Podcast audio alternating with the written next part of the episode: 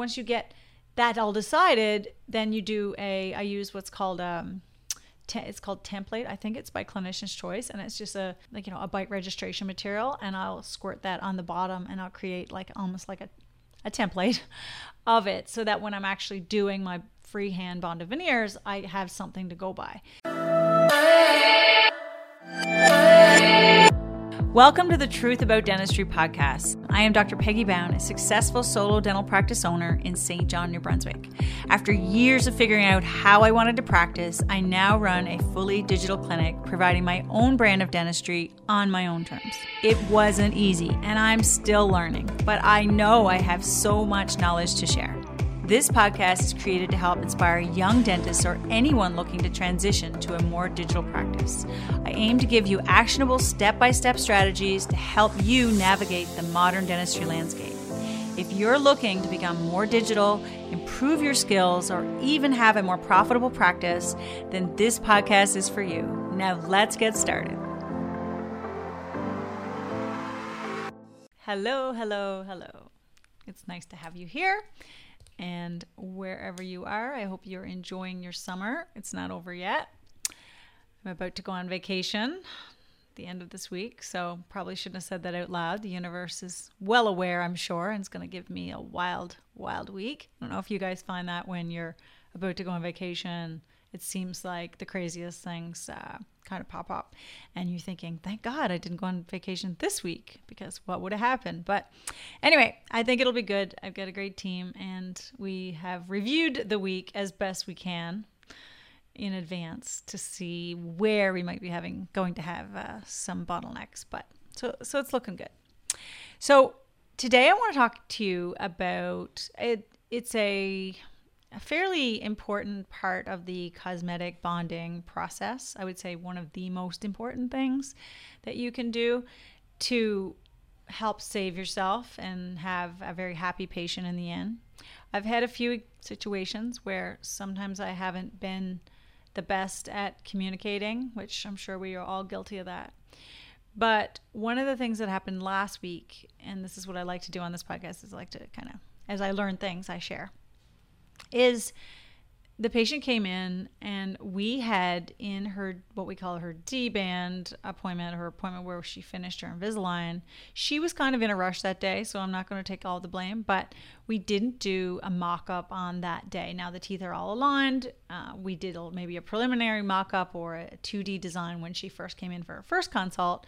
We go through the Invisalign. Now, what do we do?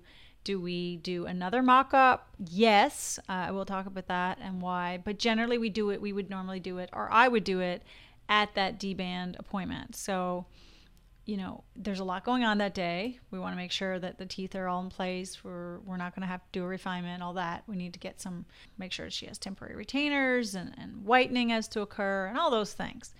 But one of the most important things, if I have time, and this is where you kind of make time, make sure it's in a part of your day where you don't have to feel rushed and you've got like a big endo or something going on next door and you can do this, is to do a flowable mock up. If you're not DST, do a flowable mock up over the teeth that day, verify with the patient, not just that they need bonding, they probably agreed to that ahead of time, but what type of bonding as far as how many teeth are we going to do what material we're going to use how, what are their expectations? This patient that i had last week i had done like i said she was in a bit of a rush. She's a very busy woman runs her own business. These types of people are sometimes the most challenging to deal with because they're very busy and they don't have time and they don't realize that you need to have that time with them. So it just kind of slipped by my assistant and I, who is actually fairly new to the to this as well. So, you know, all in all, we didn't do what we call, you know, that mock up on the D band appointment. I had discussed with her, yes, you do need to do, you know, eight teeth on the upper and maybe we won't do anything on the lower. We'll just smooth the lower teeth for now, see how you make it with the whitening. Like that was a general discussion. Knowing that I can do a mock up right before we start on the morning of the, the, the bonding and the veneers. But it's generally nice to have it all settled out. It doesn't chew up your time the morning of the bonding. And then you're also, you have this template that you can look at and use. So that didn't happen. She came in. My assistant gets her seated. My assistant comes to me. She comes to me. I don't know where I was. In the lab or something. She's like, she only thinks she's neat. She's doing two teeth. Now we have the whole day booked off. Like I usually only have one other patient booked at the very end of the day, a very simple thing after a long bonding, like eight to 10 veneers. That's all put in my main chair. Now I'll have other things going on in my other chair, but in my main chair, I'm just like, I have that day reserved for that patient. And so, so now she's saying, Oh, I only need to come in or I only want two veneers. So my assistant's going like, what are you, what is she talking about? And I'm like, well, do we had, did we do a mock up? Like I've got to think it through. Of course, realized no, we didn't that day. She was in a rush. So let me talk to her. Of course, is she thinking about that because she just doesn't want bonding on her teeth? Is she thinking about that because she doesn't want to pay the money and she was given this estimate and now she's deciding that last minute, very last minute, that she doesn't want to do all those teeth? What is what is the reasoning behind why this patient thinks she only needs two? So I came in the room and yeah, that was in fact what she saw was just some chipping on the lower incisal edges. Now what she didn't realize, I'm not sure. I don't know if she was just sort of playing dumb or or, or she but when I expanded her upper arch, I created space interproximally because what I like to do is I like to get a, a, a, nice broad arch form. If I'm going to be repairing or doing bonding anyway, I'm okay with a little bit of space, temporary spacing until the bonding's done. That gives me more strength in my restoration. It gives me a little bit nicer, fuller space for the teeth. And of course, I don't have to do as much IPR on the lower. So anyway, so I, I said, well, you know, I didn't flat out say no, you know, it's not like, no, we talked about eight. I said, well, yes, but you know, your smile doesn't end there. I know you only see the the two chipped front teeth, but as far as the way things will look and the uniformity, and, and I just went on like that. I said, but however, here's what we're gonna do. I said, we don't have, we hadn't done like an actual new mock up or a new design. So what I'm gonna do is I'm going to do a design right now on your teeth before we start and we're going to do, I'm going to design eight. I think I did eight. I don't think I did 10, but I did eight. And then I said, I will take pictures before and after, and I'll take off two teeth at a time, like two of the temporary mock up veneers at a time. And we'll take pictures. And then we'll together, we'll look at it and we'll say, yeah, with only six, it looks good. Or with only four, it looks good. With, with eight, yeah, we need to do eight. Like, give her the feeling that I'm listening and that I'm respectful and that I will only do what I think she really needs. And me too, I have it's a discovery session, if you will, for me as well because I have to make sure that it is I have to do a design anyway. And sometimes when I when I get it done in the mouth, I go, "You know what? that person's really fine with with just six or you know maybe they only need four teeth done. So we when we do the original consult we do a you know preliminary estimate usually on the higher end because we want to give them a range of cost of what it will be. But then at some point either in the post ortho d-band appointment when they're getting their attachments off or in that morning of ideally not the morning of but did that a couple times and it's fun and exciting. It's not the end of the world. But I knew I had kind of a bit of a someone I had to convince, right? So what I did is I took portrait picture of her sitting up in the chair with nothing on her teeth and then laying back at two times the magnification on my iPhone. I don't get the DSLR involved for this because I want very fast side by side comparisons. So I don't use the DSLR for this, okay? So just your simple iPhone and then you're going to use the app and I've discussed this in other other episodes where we use the layout app and we can just quickly put two pictures side by side allowing the patient to really make a comparison. So lay back at two times just a smile shot sometimes cocktail shots because looking at them from the side sometimes that's what really is important as well and that'll look good uh, to really convince them because if you do just from the front, you're getting a different kind of view. So I do that. Then I do my flowable design. I don't do like take pictures after each two because in that order, I do eight or 10, and then I will peel off each one as I go, and I'll take a new two, two times uh, close up of either this like front on and side by and the sides. And then I will probably partway through maybe do another portrait. It's just sitting them up a lot. It can you're talking about chewing up perhaps about of an hour. Could be an hour by the time the you get it all done, you get the pictures, the patient thinks about it, somebody calls you out of the room for something else.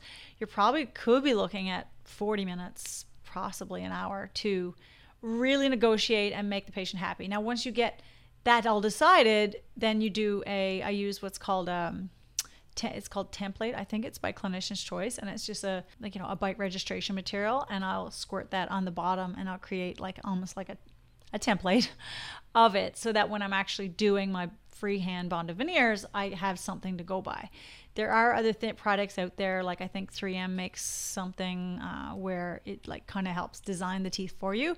But I personally think that if you're art- artistic enough and you feel comfortable, you should make your own, and then you should do your own Siltec with the the bite registration called template. So I do all that. Anyway, I took off each one, and lo and behold, by the time I was done, she really believed she needed six. Like she's like, "Oh, I see now," and it was like that oh, thank God, you see, because this is not going to work if we only do two. Plus, that's not what I have in my schedule. Like we have planned, and clearly we didn't have good enough communication, but now here we are. Yeah, so I, I was able to show her with the side by side view. And if anybody wants pictures of that actual case and you're listening and you follow me on Instagram, then just DM me and I can show you this exact case uh, of what went down and how it looked with me doing a mock up of just four or eight.